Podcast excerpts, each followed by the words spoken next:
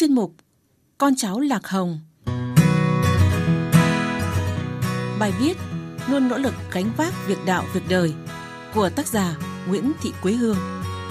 Thưa quý vị và các bạn, Thượng Chánh Phối Sư Huỳnh Thanh Phong, Hội Thánh Cao Đài Tiên Thiên, Bến Tre, sinh năm 1967 tại Hữu Nghĩa, huyện Vũng Liêm, tỉnh Vĩnh Long. Hiện ông ở tại số 19 đường 47, phường Bình Thuận, quận 7, thành phố Hồ Chí Minh. Sinh ra trong gia đình có đạo nên ông vào đạo từ rất sớm, năm 1980, và giữ nhiều chức vụ, nhiệt thành việc đạo. Tại đại hội nhiệm kỳ 2015-2020, ông được bầu vào Ban Thường trực Hội Thánh, giữ chức vụ Thượng Chánh Phối Sư, Phó Ban Thường trực. Cũng tại đại hội nhiệm kỳ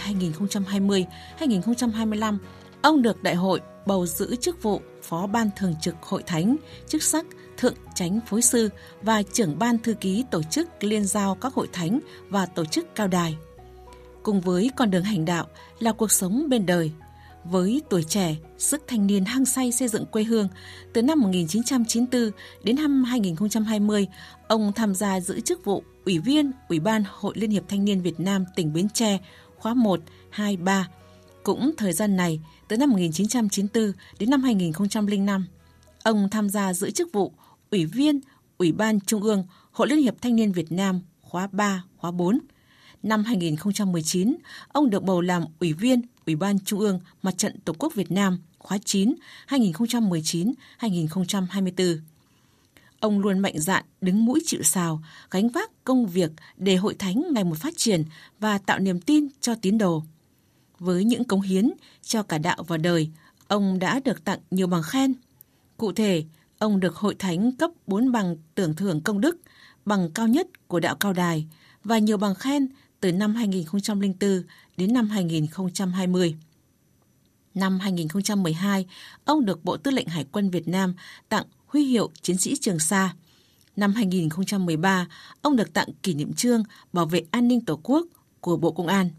Năm 2016, ông được nhận bằng khen do Ban Tôn giáo Chính phủ tặng về việc đã có thành tích hướng dẫn các hội thánh cao đài đoàn kết chấp hành tốt chính sách pháp luật của nhà nước. Năm 2019, ông nhận bằng khen vì đã có thành tích trong công tác bảo vệ môi trường và ứng phó với biến đổi khí hậu do Bộ Tài nguyên và Môi trường tặng. Năm 2020, ông nhận bằng khen đã có thành tích xuất sắc trong việc hướng dẫn chức sắc tín đồ đoàn kết chấp hành tốt chủ trương chính sách pháp luật của nhà nước do Ban Tôn giáo Chính phủ tặng. Khi nói đến đạo đức tôn giáo và ứng dụng trong cuộc sống, ông có suy nghĩ làm sao để truyền tải những yếu tố đạo đức tôn giáo của đạo cao đài phù hợp với cuộc sống của chức sắc tín đồ và những người dân nhằm nâng cao đạo đức lối sống của người Việt Nam trong xã hội hiện nay. Theo ông, cốt lõi của đạo đức đạo cao đài mà Đức Chí Tôn đã dạy là tín đồ phải thực hành ngũ giới cấm: bất sát sinh, bất du đạo, bất tửu nhục, bất tà dâm, bất vọng ngữ. Trao dồi đức hạnh thông qua tứ đại điều quy, tức 4 điểm chính: ôn hòa, cung kính, khiêm tốn, ôn cung khiêm nhường. Là tôn giáo ra đời trên đất nước Việt Nam, đạo cao đài đề cao giáo dục đạo đức theo tiêu chuẩn Nho giáo để tín đồ dễ dàng thực hiện theo như tam cương ngũ thường, tam tòng tứ đức. Nền tảng đạo đức này được nhiều thế hệ tín đồ cao đài thực hành, làm trọn bổn phận trách nhiệm của mình với gia đình, quê hương và đất nước, hình thành một lối sống đạo đức nhân nghĩa thiện lương, góp phần xây dựng nhân cách mẫu mực của người đạo cao đài trong đời sống xã hội Việt Nam. Ông thường đưa vào bài giảng pháp của mình những thí dụ cụ thể có thể áp dụng giáo lý tôn giáo trong cuộc sống, như nói đến tính hòa hợp trong quan niệm tôn giáo của đạo cao đài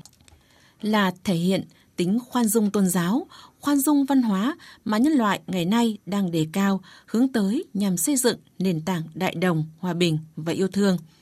Những giá trị của đạo đức tôn giáo cao đài luôn được tín đồ thực hành trong cuộc sống gia đình nói riêng và đời sống xã hội nói chung. Đó là đề cao sự thủy chung trong cuộc sống gia đình, luôn làm điều có ích cho gia đình xã hội, hiểu biết lẽ đạo lẫn lẽ đời, chăm lo lối sống đạo đức trong sáng, học tập tiến bộ văn minh. Với đường hướng hoạt động nước Vinh đạo sáng, trên cương vị là những người đứng đầu của đạo, ông luôn giảng pháp, hướng dẫn tín đồ sống có đạo đức, hoàn thiện bản thân, sống có ích cho xã hội, đồng thời xây dựng con người chuẩn mực, toàn diện, đoàn kết, góp phần xây dựng xã hội hòa bình, an lạc, dựa vào tôn chỉ công bình, từ bi, bác ái.